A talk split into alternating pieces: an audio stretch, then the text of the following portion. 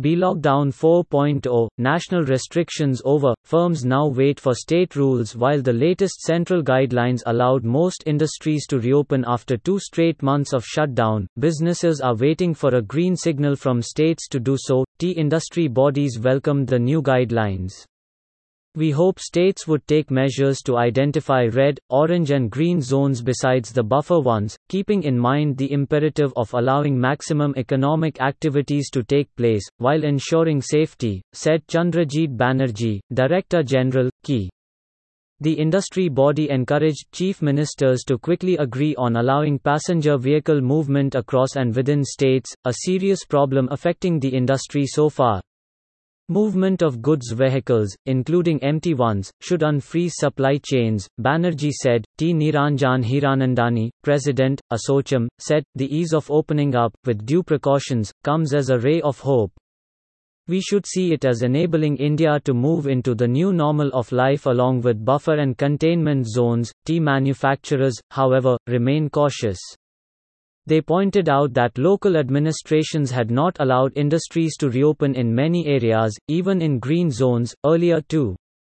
While the lockdown being extended WASN TA surprise, the industry expected more direct liquidity to be injected into small businesses. Ravi Sehgal, chairman, Engineering Exporters Promotion Council, said, T excluding containment zones, the government has allowed sales of non-essential goods.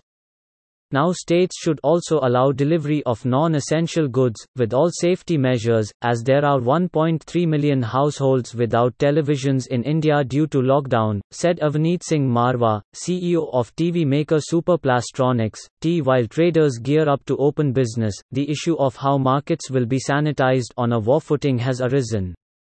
Traders can't do this alone. In many cases across the country, a peculiar situation will arise whereby traders conduct their business in one state, such as Delhi, but reside in cities of other neighboring states, said Praveen Khandelwal, National Secretary General of the Confederation of All India Traders.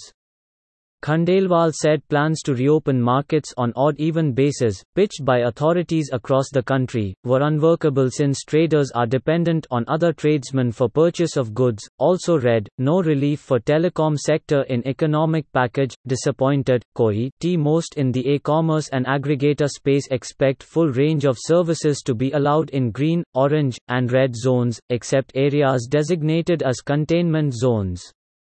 However, according to Section 8 of the new order, states can decide if they want to prohibit such activities in certain zones. It allows all activities, except few prohibited ones and also not in containment zones. States can't dilute these norms, but can make it difficult. Also, states and local authorities will decide what to allow in containment zones. But overall e-commerce business is